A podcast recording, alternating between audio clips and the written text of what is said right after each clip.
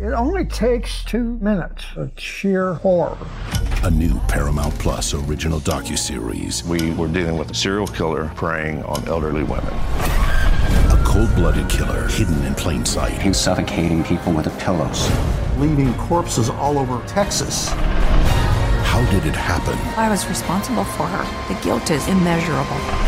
They covered it up. Pillowcase Murders, now streaming exclusively on Paramount Plus.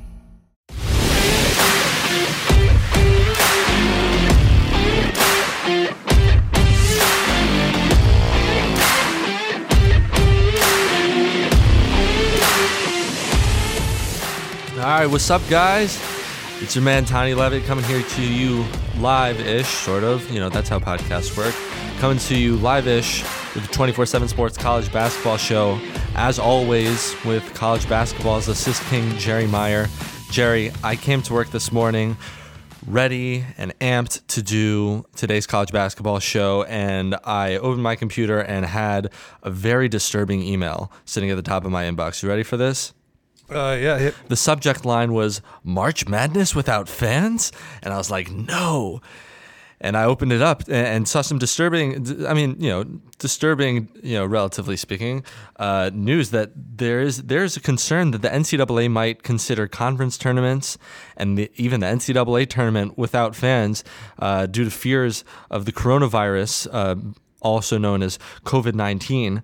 So I looked into it. It looks like yesterday afternoon, Greg Johnson, the NCAA's Associate Director of Communications, told the Greenville News that, quote, in regards to coronavirus, the NCAA Sports Science Institute that's a mouthful, sent two memos recently to NCAA members directing schools and conference offices to Center for Disease Control and Prevention resources on the issue. Otherwise, NCAA staff continues to prepare for all NCAA winter and spring championships, but we are keenly aware of blah blah blah. We are aware that this is a thing, but we're not gonna we're not gonna do anything. Two hours later, I see the NCAA announced that a COVID 19 advisory panel of leading medical, public health, and epidemiology experts from their respective fields of study and NCAA member schools to guide its response to the outbreak of the coronavirus disease. Donald Remy, the NCAA's COO, I'm almost done, said the NCAA will make decisions that are first and foremost reflective of medical best practices and keeps the health and safety of student athletes, administrators, and fans as the number one priority. And Jerry, if that's the case, you know, across the world, the number one uh, way to combat COVID 19 thus far has been uh, keeping people away from each other. And you saw just today over in Italy, uh, fans from Milan were not allowed to a major uh, a soccer game. Soccer game. Ooh, there goes my voice. A major soccer game. Uh, you know, for fear of spreading the disease. So I ask you, after all that mouthful and all that information, what would it be like if the NCAA tournament didn't have any fans in the stands while they played the games? Well, from a player pers- uh, perspective, yeah, from whatever perspective, well, you know, from I mean, fan or it'd be like I guess playing the scrimmage. it would take away some of the energy and the luster, but you know, it would be less fun for the players. I would imagine. I mean, I think most people, most players like to have a crowd out there. They like to perform in front of people, but I really don't know how it would affect the game necessarily. You know, being games on neutral court, I guess teams that have a better fan base or I don't know that thrive on fan energy. Obviously, it wouldn't help them. but um, interesting question. I, to me, I think it's weirdest to like watch it on television. Yeah. Like, like when I've had to watch soccer games where you know they banned the the fans. That's just kind of weird. But I really liked it because I could hear the communication from the players. So there might might be an upside for the TV viewers if this were to happen. Uh, you would you definitely can hear the players. So that was very uh, to me that's a very interesting aspect. The other the other thing I was wondering about, you and I have talked uh, in prior episodes about uh, the difference in sight lines between small gyms and big gyms. Mm-hmm. And do you think do you think there'd be a difference in the sight line wi- without people in the stands? I don't think so. I mean the play, the teams are used to practicing with no one in the stands.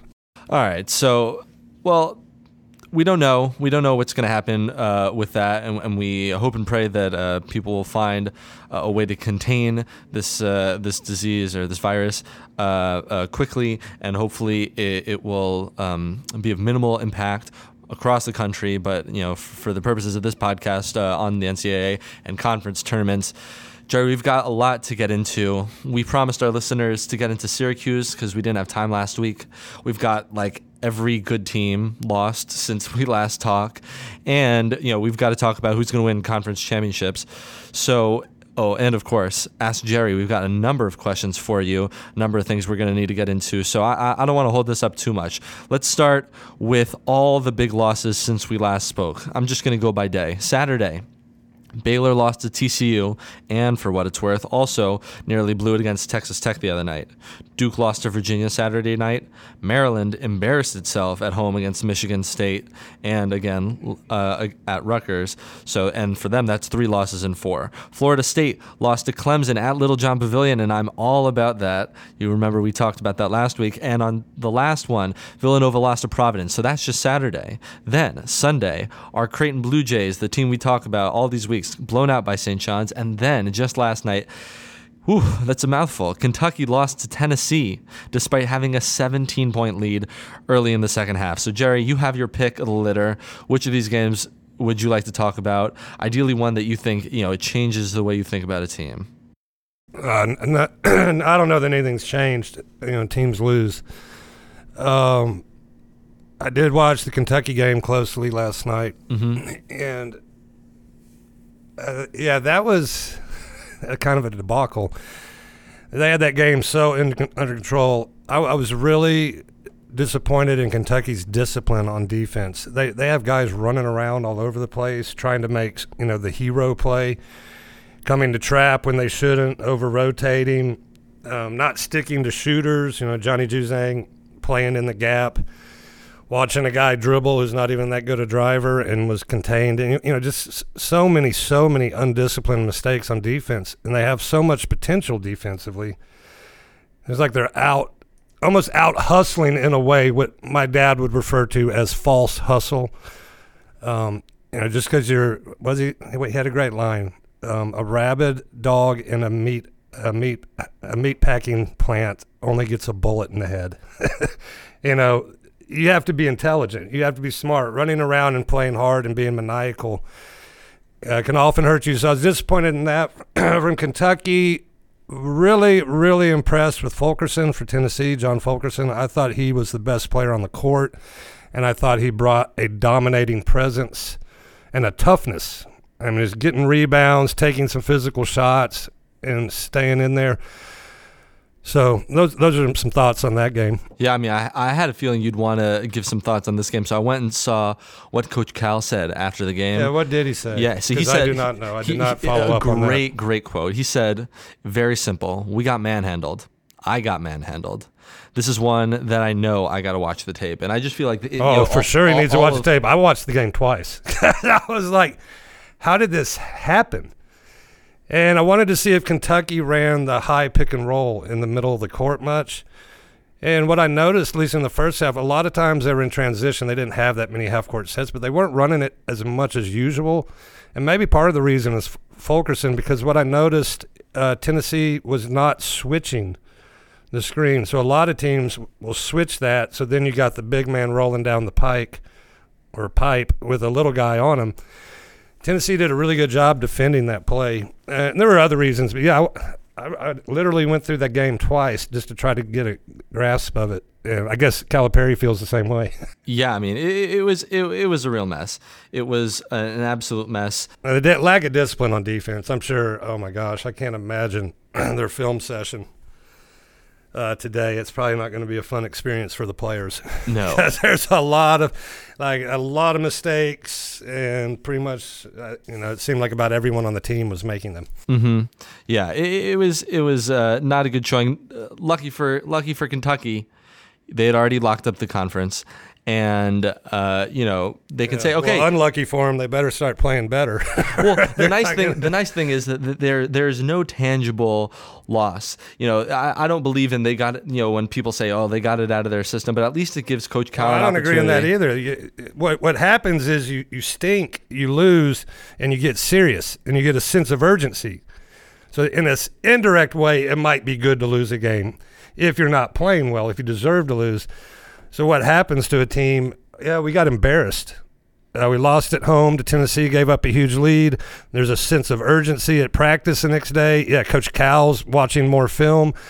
It's getting a lot more serious, and teams that learn the lesson and then you know get the reps in practice and quit making the mistakes, then that's when a loss is good for you. But in and of itself, I agree with you. Just because you, I don't believe in superstition or magic or, you know, like it's unlucky to be undefeated. Dude, everyone wants to be undefeated. If you deserve to get a loss, you need to get that loss. What hurts teams is when they luck, quote, luck out and win without playing sound fundamental basketball and playing to their identity, then they lose later because it comes it catches up on them. They don't learn their lessons. Mhm, I feel very similarly about the Creighton game on on Sunday. Uh, when you look at that, they they got blown out by 20. But when you think about it, I don't you know I don't think there were any bad habits. And at the end of the day, when you look at that game, lost by 20, and they were Yeah, out I of it the whole see, game. Yeah, I didn't see the game. They shot four for 27 from three. Creighton's one of the best three point shooting mm. teams in the country. yeah, you're, that helps If- you lose. if, if they, they are not going to have a four for 27 and, and and that's the kind of thing where as long as they don't you know take it to heart develop bad habits like you were just saying i don't think there's much to well, or oh, away you ha- you have bad habits. I, I mean, you know, like like Kentucky's undi- undisciplined play on defense. You know, that's what I mean by like a bad habit. I, you know. Anyway, And the last th- last thing on these games, uh, you know, when at the beginning when you mentioned Kentucky, they were kind of trapping when there didn't need to be a trap and kind of moving around frantically like that. I got, I kind of had a sense of that same kind of energy from Baylor the past few, couple games. I saw, you know, they they went to overtime on Monday night. They lost against TCU. Is is there some sort of like unraveling happening here? Because we've been talking about them as potentially, you know, a, a top two team in the country for I don't know. months. I don't know. I, I haven't watched much of them since the Ka- Kansas game. I watched a little bit. You know, I'm aware of what's happened uh, with their scores. I don't know. I mean, I don't want to read too much into it. You, it's you're going to lose some games. You know, when's the last time we had an undefeated team? You know, it's a, it's a reality. You're going to lose, and everyone's going to panic when you do it. I, I look more like how is the team playing. So you you bring up a good point. I would doubt that Baylor all of a sudden fell apart after that Kansas game. You know, No, I feel like it was Um, the the but TCU I game think- itself. Well, I think in that game, teams fall apart. What happens? Perhaps I didn't see it, but let's take Kentucky because I watched that twice last night. Um, when teams maybe feel it sort of slipping away from them, guys try to do too much on their own, which I think Kentucky players are doing defensively, or you get rattled in your mind and you slip up and you're in the wrong position. You know, you're not on that free flowing edge where you're in the moment, you know, competing. You start having second thoughts. You start thinking about what you're doing, or you have freezing up. Typically, to me, that is a phenomena that that specific game induces, if that makes sense. Uh, you know, I, yeah, so I, I'm, I'm not overreacting to any of this stuff, but in the sense of, oh my gosh, you know, we, we lost, we're unraveling. When you lose, you lose for a reason, and that, that's the point I'd really like to make. A lot of fans sometimes think, oh man, we just, well, we just weren't hot or whatever. Well, a lot of times you're not hot because of the other team, their defense, or you're not running your stuff correctly, or the wrong guys are shooting. Blah blah blah blah. blah. There's reasons. You know, every once in a while, you just have one of those bad shooting nights, but typically there's a reason, and um, the good teams figure out what they're not doing well and they uh, they correct it. The, the bad teams, oh, we just had a bad night, you know, and they, they don't heighten their senses and correct their issues because there is a reason you win or you lose. Well, it's it's that time of year for there to be losses. You know, like now now Well, it's going to happen. exactly. and but it also like good teams are going to be playing meaningful games, uh, and I think we take one loss a lot more seriously as it comes down the pike, and we were looking at Sure. Mm-hmm. standings, and maybe you know quality teams are playing against each other. So you It's know, a- and it's understandable, you know, and it, it is important because the point is you you lost right before the tournament. you know what I'm saying? So we're it's all about what are we playing like? What, what's our energy on our team? What's our execution like going into the tournament? So the closer to the tournament you lose, you're, you got like we don't have a whole lot of time here. Well, on the opposite end of the spectrum, we have you know th- these. This is a small sample size, right? We talk about that. in a large sample size, we've got a, a, a bizarre situation in Syracuse. Now, Jerry, when, when I say Syracuse basketball, what comes to mind for you? Uh, two three zone, Boeheim. Uh, oh my gosh, I just slipped on his name. Who who was the fat point guard back in the day? You're probably too young. That's too, I was about to yeah, say. well, him and Derrick Coleman. What was uh, his freaking name, man? Had the, he had the spin move. Gerry McNamara? No, no. No. That's, Uh, the, that's, wait, that's, that's the oldest I with beginning of the Big. East. Yeah, Oh, so I'll- the- it'll come to my head. But um, I, I, that's what I think of. Carrier Dome, orange. Yeah, sure. Yeah. I also just think of like quality basketball, you know? Well, And they used to be good. Exactly, and that is just They not used what's to have better players. that's that's that's just not what's happening right now at at Syracuse. And so I bring this up because uh, last week, uh, Syracuse's athletic director uh, did an interview with Syracuse.com uh, where I found out that if Syracuse misses the NCAA tournament, like which basically means as long as they don't win the ACC tournament, uh, it'll be the third time in six years that Syracuse won't be a participant, which will have been the first time since Jim Boeheim took over the program in 1976. And um, you look at that, you look at the fact that their NCAA violations have led to a suspension of Coach Boeheim in recent years and a self imposed postseason ban in 2015. Thing, things have not been quite uh, the same for Syracuse this past decade. Um, and and I wonder after reading this, do you think that like a couple lucky NCAA tournament runs, and I feel like it's fair to call them lucky NCAA tournament runs, is that is that protecting Jim Boeheim uh, from what otherwise would have been like uh, scrutiny over the fact that he's not recruiting at a high level, he's certainly not coaching at a high level. What what like what's your take on that? Because I, I I felt like I didn't quite understand the the ins and outs here. Um. Well, I th- I do think he's getting scrutinized. You know, that's why there's that article. I think his job is pretty. He has a long leash as far as getting fired because he's been there forever, hadn't he? Yeah. you know, and he's had success. And so, if you've built up goodwill, then uh, when you start slipping, you get a lo- little longer leash. You know, you, you you're not getting you're not on the hot seat as quickly. So, I mean, that's what I think. They're not recruiting at a high enough level. You're playing the two three zone with Buddy Boeheim, and um, uh, the other little guard. Oh my God, I'm forgetting his name now. Um, Girard, and that's not the typical athleticism at the top of the two three that made the two three so potent.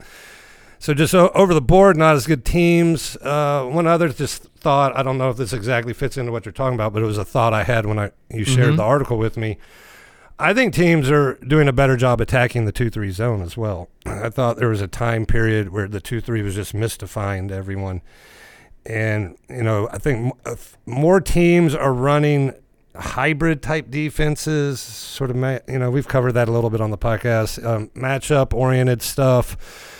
I think there's more zone looks out there. I think teams are better prepared uh, now over time to play against Syracuse and are figuring some stuff out.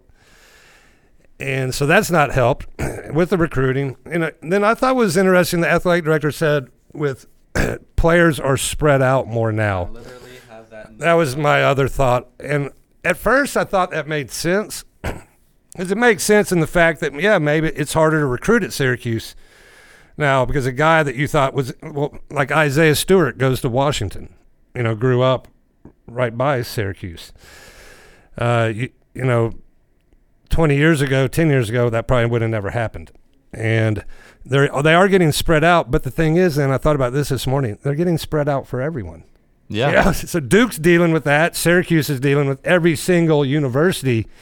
Is so I don't know if I'm going to buy that. I think it comes down to Syracuse doesn't have as good of players as they used to have. And by the way, that guard's name is Dwayne Pearl Washington. The the old heads will know exactly who I'm talking about. Had that spin move. Well, I, the, the other thing about that quote that really didn't sit well with me mm-hmm. was that, just as you said, the the talent is spread outside of Duke, outside of Kentucky, outside of maybe Kansas. The talent is spread for everybody, and so for me, that's where I look to the coach to coach guys up, and that almost felt like Wait, wait. So what you're saying is we're in a situation where the one thing that we can rely on to really uh, propel our program forward is the head coach. And yet you're saying that the head coach has a very long leash. And in 2017, we allowed, um, you know, the guy who we thought Mike Hopkins was going to be the successor to Jim Boeheim. We, yeah, we that's a go. big factor in this. You know, Um, maybe there might be an argument Boeheim should have stepped down already. So Hopkins is their coach. You could make that argument. I don't know if that's the fact, but I think losing Hopkins as a coach, it, it looks like it's really hurt the program. You know, because he was an integral recruiter, and I think he did a lot of X and O's. And I think Boeheim relied heavily on him. Mm-hmm. Well, I- I, don't know what to make of this. I haven't done uh, an extensive deep dive. We looked, you know, I, I did research for a few hours on this, but it, it just doesn't seem right to me that Syracuse is on the outside looking in regularly right now. It doesn't feel right for college basketball. When you think about uh, NCAA men's college basketball, Doesn't feel I- doesn't feel right that they're in the ACC either. well, There's a lot of things that, that. don't that things change, but I'm with you. Um, it it is very odd that Syracuse is not a power. However, however this used to. plays out, I, it, it just it just seems like something's going to have to change up there in upstate New York. Well, they got to get better. They got to recruit better, and uh, to me, that's it. They they need better players, and they need to play better. So yeah, whatever that solution is, I don't know.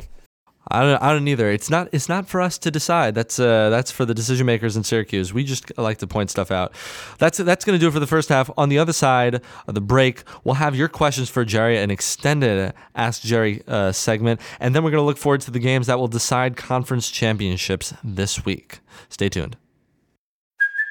Hey, it's Kaley Cuoco for Priceline. Ready to go to your happy place for a happy price? Well, why didn't you say so? Just download the Priceline app right now and save up to 60% on hotels. So, whether it's Cousin Kevin's Kazoo concert in Kansas City, go Kevin, or Becky's Bachelorette Bash in Bermuda, you never have to miss a trip ever again. So, download the Priceline app today. Your savings are waiting. Go to your happy place for a happy price. Go to your happy price, Priceline. Welcome back to the 24 7 Sports College Basketball Show. Uh, next week is going to be a very exciting week for us. We are not going to have a regular episode for you on Wednesday. We're going to be uh, checking out the SEC Conference Championship Tournament uh, for you guys on Wednesday and throughout the rest of the weekend. If you're there, look for us. Hit us up on Twitter. We'll see if we can uh, come say hi. And uh, we're going to have uh, some sort of podcast for you Sunday night after the bracket is released. And then a couple days later, we're going to release the stuff that we recorded for you at the SEC tournament. So that's that's going to be our updated schedule next week. Really excited to to share that with you. But for now, we're on a regular schedule. It's Wednesday afternoon, and we've got questions for Jerry. Jerry, are you ready to dispense some wisdom? Uh, I'll give it a shot. I'll, I'll, ad- I'll address the questions best I can. All right. So first question comes from a guy Izzy on Twitter. Izzy asks, "Are there any big commitments coming this week?" Not that I am aware of anything being scheduled. Yeah, I'm looking through like our top guys. There are some uncommitted guys here, but typically once you get to this point, um, unless there's some reason like a birthday or you know mom or dad, like a, a relative passed away on a certain date, you know if there's a, some special date, players will schedule commitments at times uh, because of that. Uh, uh, typically, it's going to be after the season, you know, because kids are going into their playoffs. Uh, obviously, the college teams are quite busy right now with on the court activities, so I would think it's going to be a little bit, and then we're going to we'll have a flurry of activity. And I assume that the the the kids who are committing would want to see how the teams perform in the postseason and would want to see who's coming back and leaving the program. Well, typically, if you have not committed yet, you're thinking along those lines. You Yeah. know, it's, it's typically guys.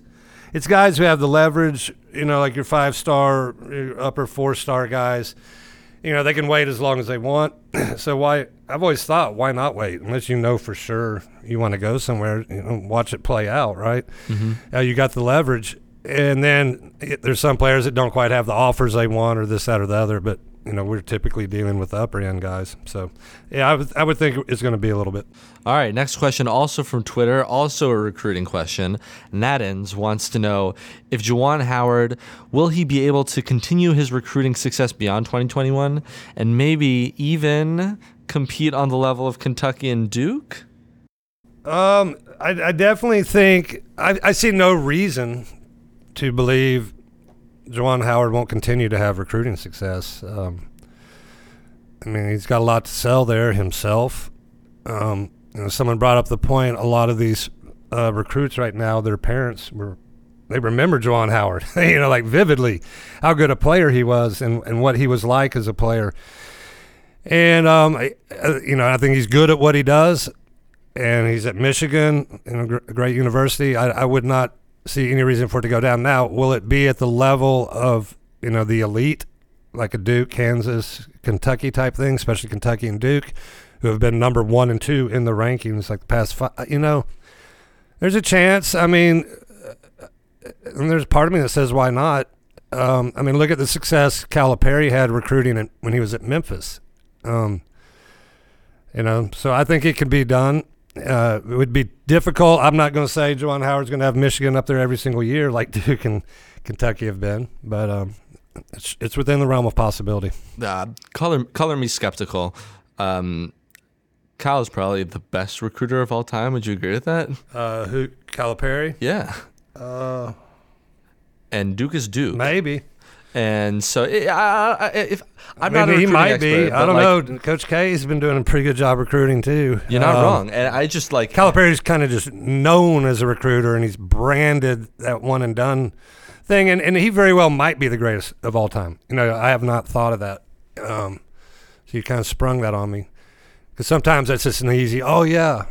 Um, but anyway, I, I'm guessing you're saying you're not gonna. You don't think Juwan Howard is to get Michigan up to that level. I, I think he's I think he's clearly a really good recruiter. He's filled out his staff with really really good people. He he is at Michigan a really great brand, but I don't think it's fair to say anybody is going to get on uh, that level. Kentucky Duke. Like if, if you asked me like you know name name a program with decent with a decent basketball history, a solid coach, you know decent recruiting. You asked me at some point in the next ten years are are they going to win a national championship? I'm going to say no, just because it's so hard to do that. Yeah, I agree And I think that. the same about reaching the Coach Cal, Coach Yeah. K level of recruiting. No- That's just me. No disagreement here. As I said, it's within the realm of possibility. And Ah. so that's a pretty broad s- stroke there. As what are you saying? You're giving me a chance? There's a non-zero chance, is what you're saying. no, I'm not saying that. Oh, a non-zero chance. Yeah, Yeah, yeah, I got you. I got you. Well, let's move. Let's move to the state of Texas, where you know, since basically since uh, since uh, word got out in our office that that you and I spoke ill of the Texas basketball team, Texas is on a roll. They've run off five straight, despite basically only having five healthy guys, and it seems like they might just uh, make the tournament and save Shaka Smart's job. So, so our buddy Trey Scott. Former host of the podcast wants to know Oh if you, my! God. We're answering one of his questions. Oh yes, we are. He wants to know if you can take us inside the locker room in Texas, because like, Yeah. you know, when you're down to that many, that few guys, I should say, and you're running off this kind of thing. I mean, what's it like? What you know, the, the energy must be amazing. Well, yeah, I have some thoughts, but let's start with directly addressing his question, and that's a very good question, Trey. Good, good work on that one. It's provocative. You know, what's it like in the locker room? Um, Can't believe you came up with the. Texas question, and, Trey. and, and it's specific. Um, I had that experience in high school in baseball. Uh, sophomore year, uh, we only played at a very good high school baseball program, and like the previous two years, we we were super talented. I mean, a bunch when I was an underclassman, a bunch of older guys going to play in college. Even had a guy or two that we, you know did the minor league thing. No one made it to the majors, but we had some upsets. We got upset um, in the semis one year. It was kind of tragic. Anywho, um, so this this year our coach cut a bunch of upperclassmen. Didn't like their attitudes, effort, that type deal. We only had 13 players on a baseball team. You know, obviously you got nine out there, so that's Wow. not a big team. And we were all pretty much underclassmen. I was a sophomore. Our best, you know, so we were young and we only had 13. But there's a certain power and magic to that when you whittle the numbers down. And that's part of why the coach did it. He didn't want to deal with those other guys because he thought we were, you know, so the whole deal the younger guys are better than the older guys. They're not going to be able to deal with it. It's going to tear the team up. Uh, basketball wise, um, I've never been down to six, um, but I'm sure there's just a tremendous energy. Uh, and, and, and there's us against the world type feeling. Um, it's more personal. I mean, you're dealing with six individuals, you know. Um, so it, it can be a magical, great feeling in that locker room. My dad always had a phrase, um, addition by subtraction. And that can play out in different ways. He used it a lot when a player wanted to quit. And if a player quit, because his thing was. You mentioned if- that with if- Georgetown Yeah, if the, if the guy doesn't want to be there, then why do we want him there? you know, so when a guy is in a position where he feels the need to quit, he probably did need to quit.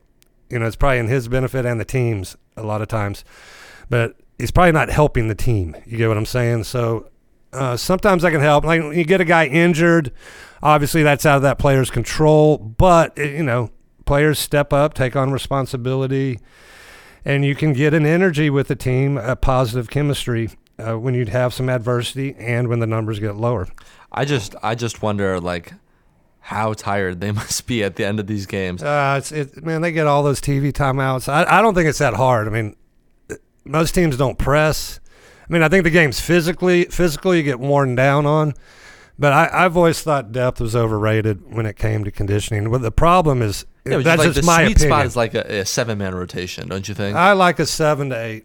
Yeah, personally. um, beyond eight, not really, unless you're just playing like a, um, which was a style I actually played in college, but most people know that was small college. But for an example, 40 minutes of hell that Arkansas played under Nolan Richardson, they need numbers. And players are fine with that because they're playing so hard. You can't do that with six players. Then they're going to get tired. But the way most people are playing pack line defense, you- you're getting a TV timeout every four minutes. Come on now, you know what I mean. you know you you can do it, man. And um, I, I, the condition aspect, but worried about foul trouble. And then obviously, if you have a guy that's not performing, it's, it is nice to have someone on the bench. You can say, you know, or he's screwing up on defense, or you know, not executing stuff. You, you know, the bench is the best teacher, and not the coach speaking to a player. Typically, not yelling. Like I think we're getting into our next question. But That's a tease, you- you everybody. put- That's a tease. Yeah, you put, un, unbeknownst to the listeners, but if you put a player on the bench, if he's got anything to him, that's a that's the biggest motivator. He wants to be out there playing. Well, it's tough to do with six players. you know, you can't be th- you can't be teaching lessons with the bench a whole lot. No, no, there, there- there's there's no room for that when, when you have six guys.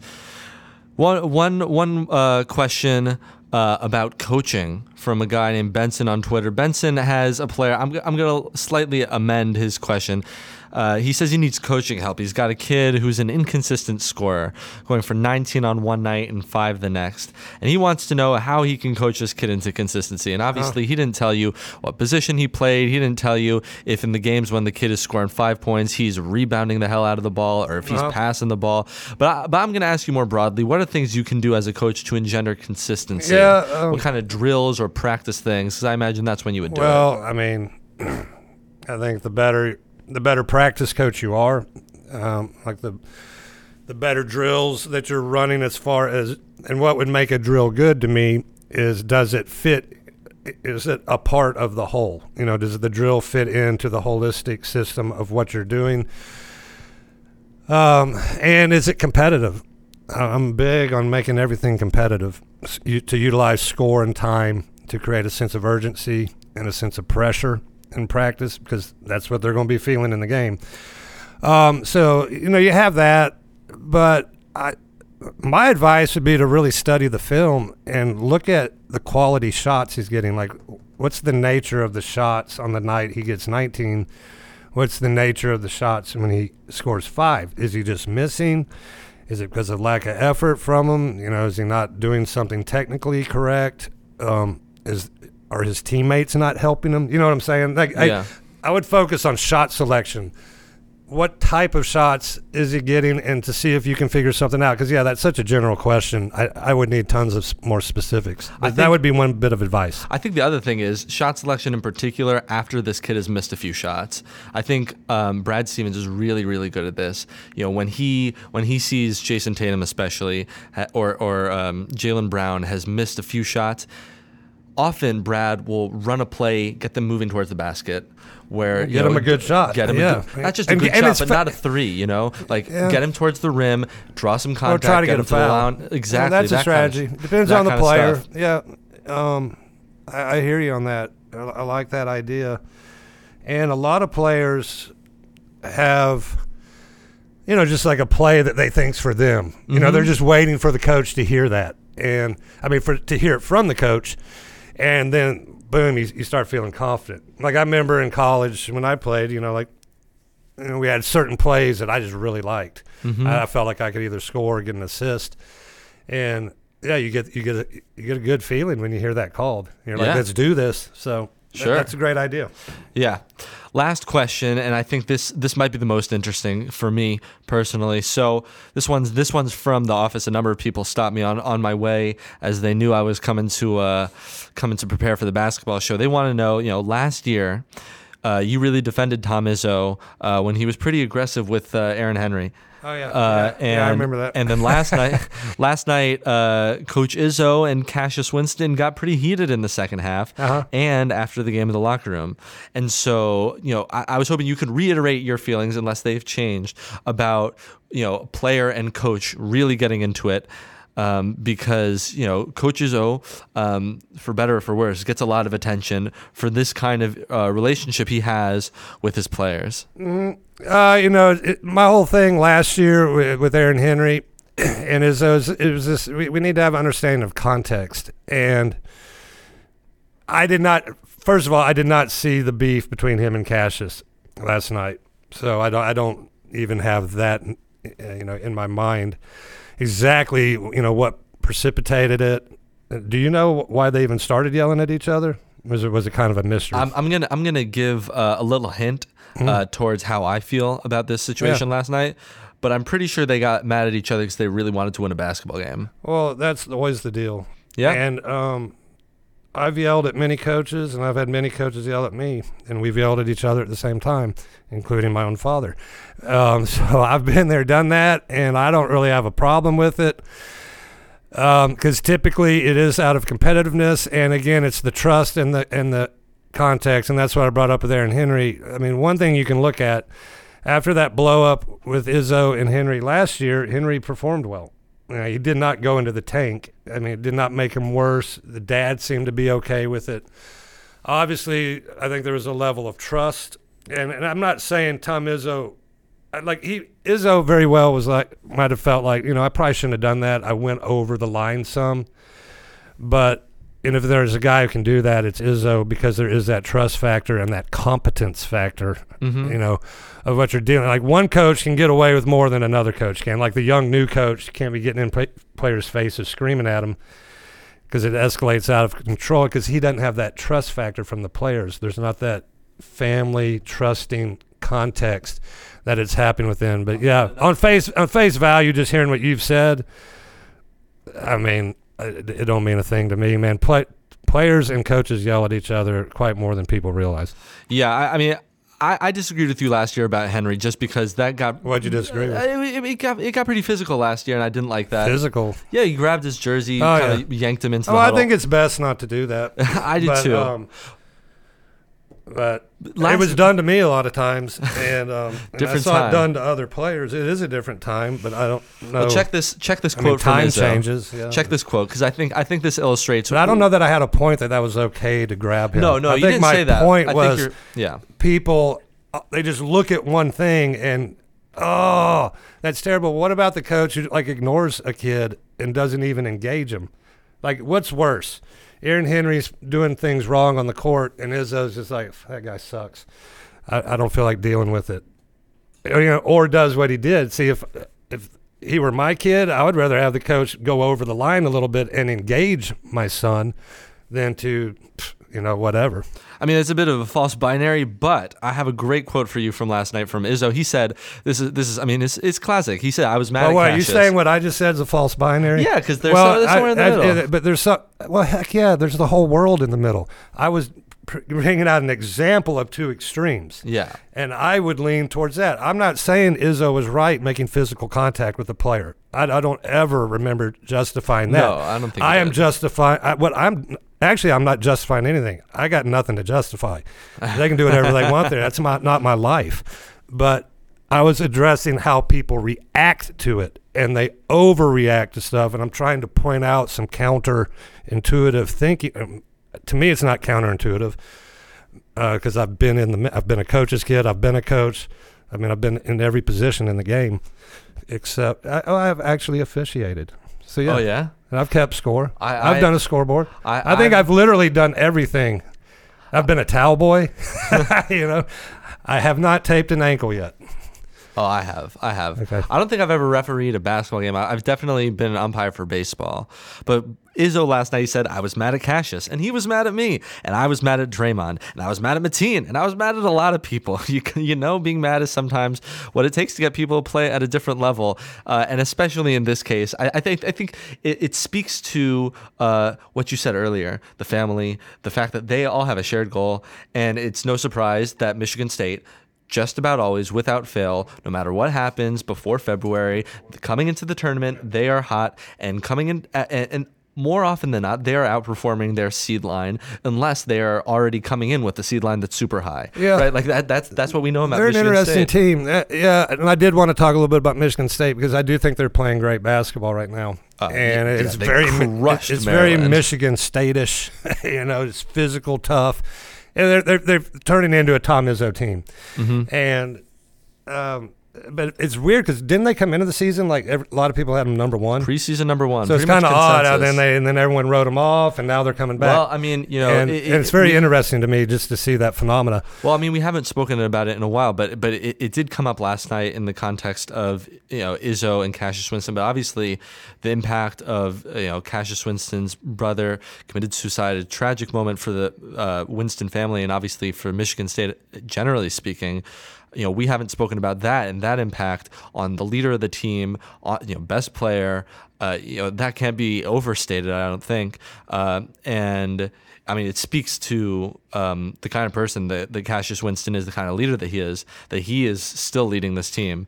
And um, like you said, I mean, this is a Michigan State basketball team right now. Yeah, it sure looks like it. Um, except for the uniforms, They are they throw me off a little wait, bit. Wait, wait, Can we talk about that? That's a bad uniform with I that, don't like it. That terrible my girl, my girlfriend didn't like it. She saw them the other a day. disaster. She's got good fashion style too. But anyway, I, one last thought on the um, the yelling and, and the coaching dynamic. Mm-hmm. Um, a team that that has this context of a you use I think you use the phrase a shared goal.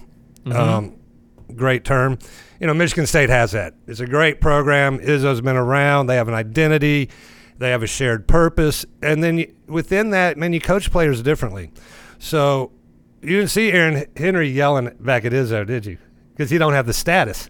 He's not Cassius Winston. Cassius Winston has a position on the team where he can go back and forth with the coach. So you're just going to have different dynamics. Again, I'm not. I, I would prefer a coach never touch a player.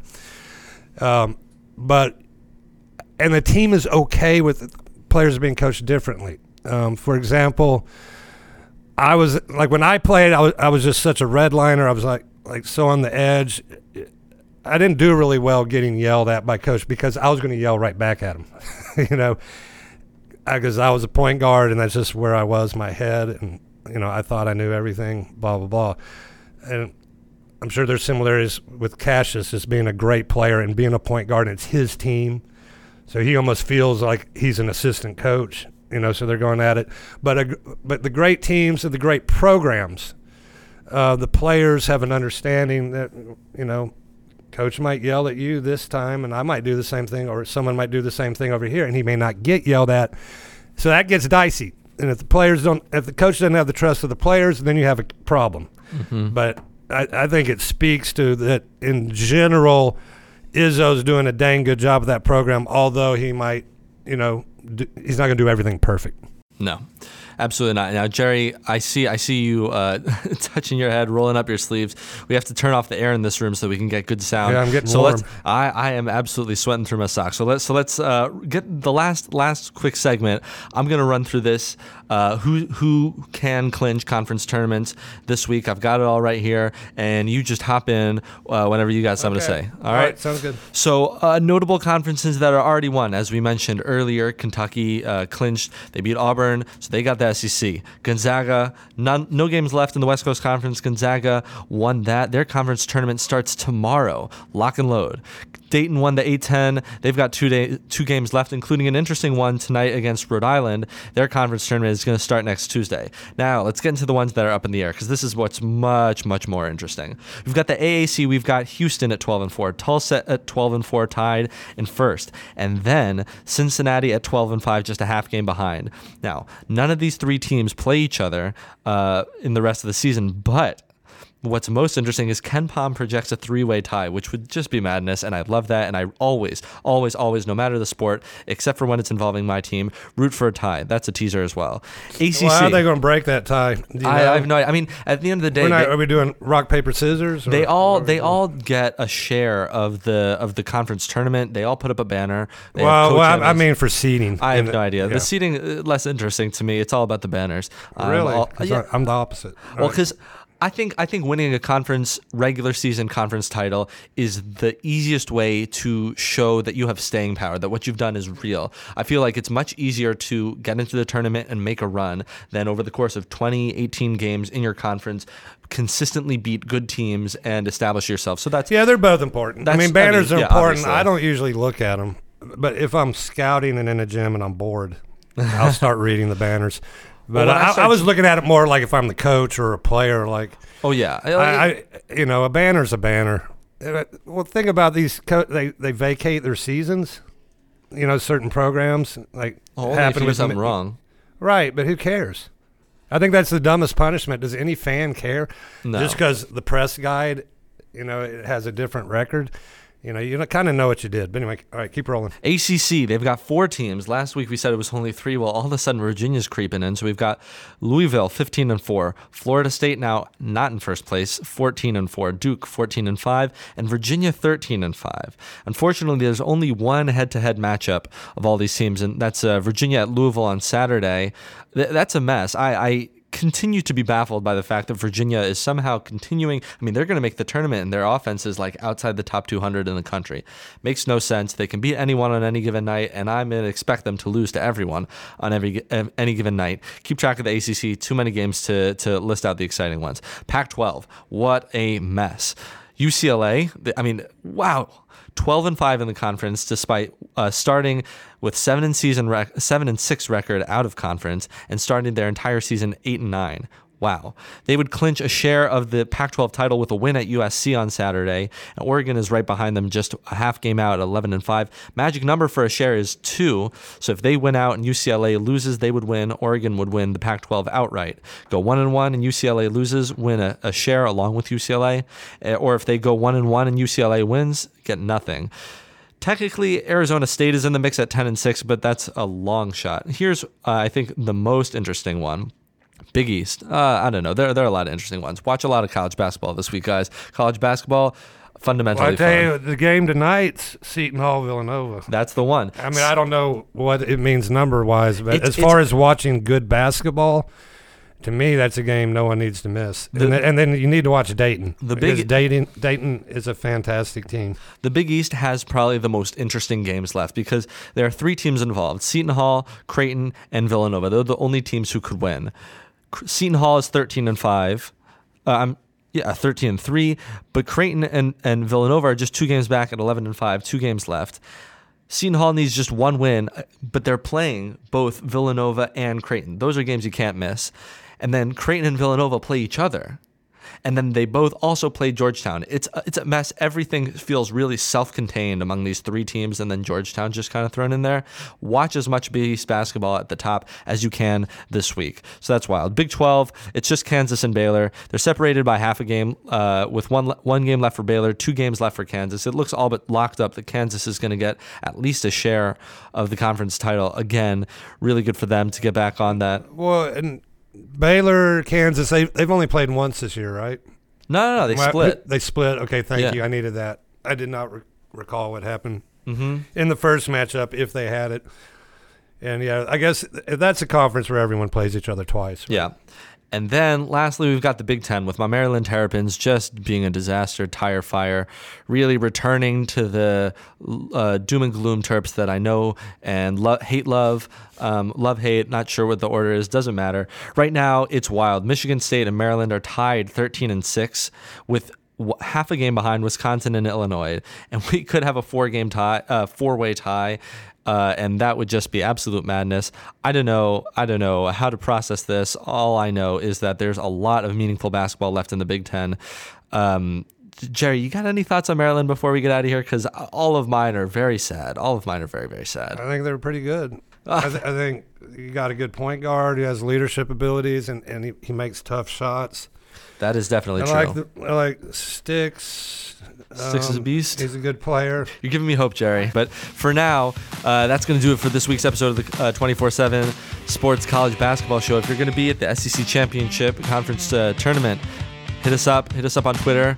Love to meet you. Love to talk college basketball. And until until Selection Sunday, I'm Tani Levitt signing off for uh, Jerry Meyer. This is the 24 7 Sports College Basketball Show.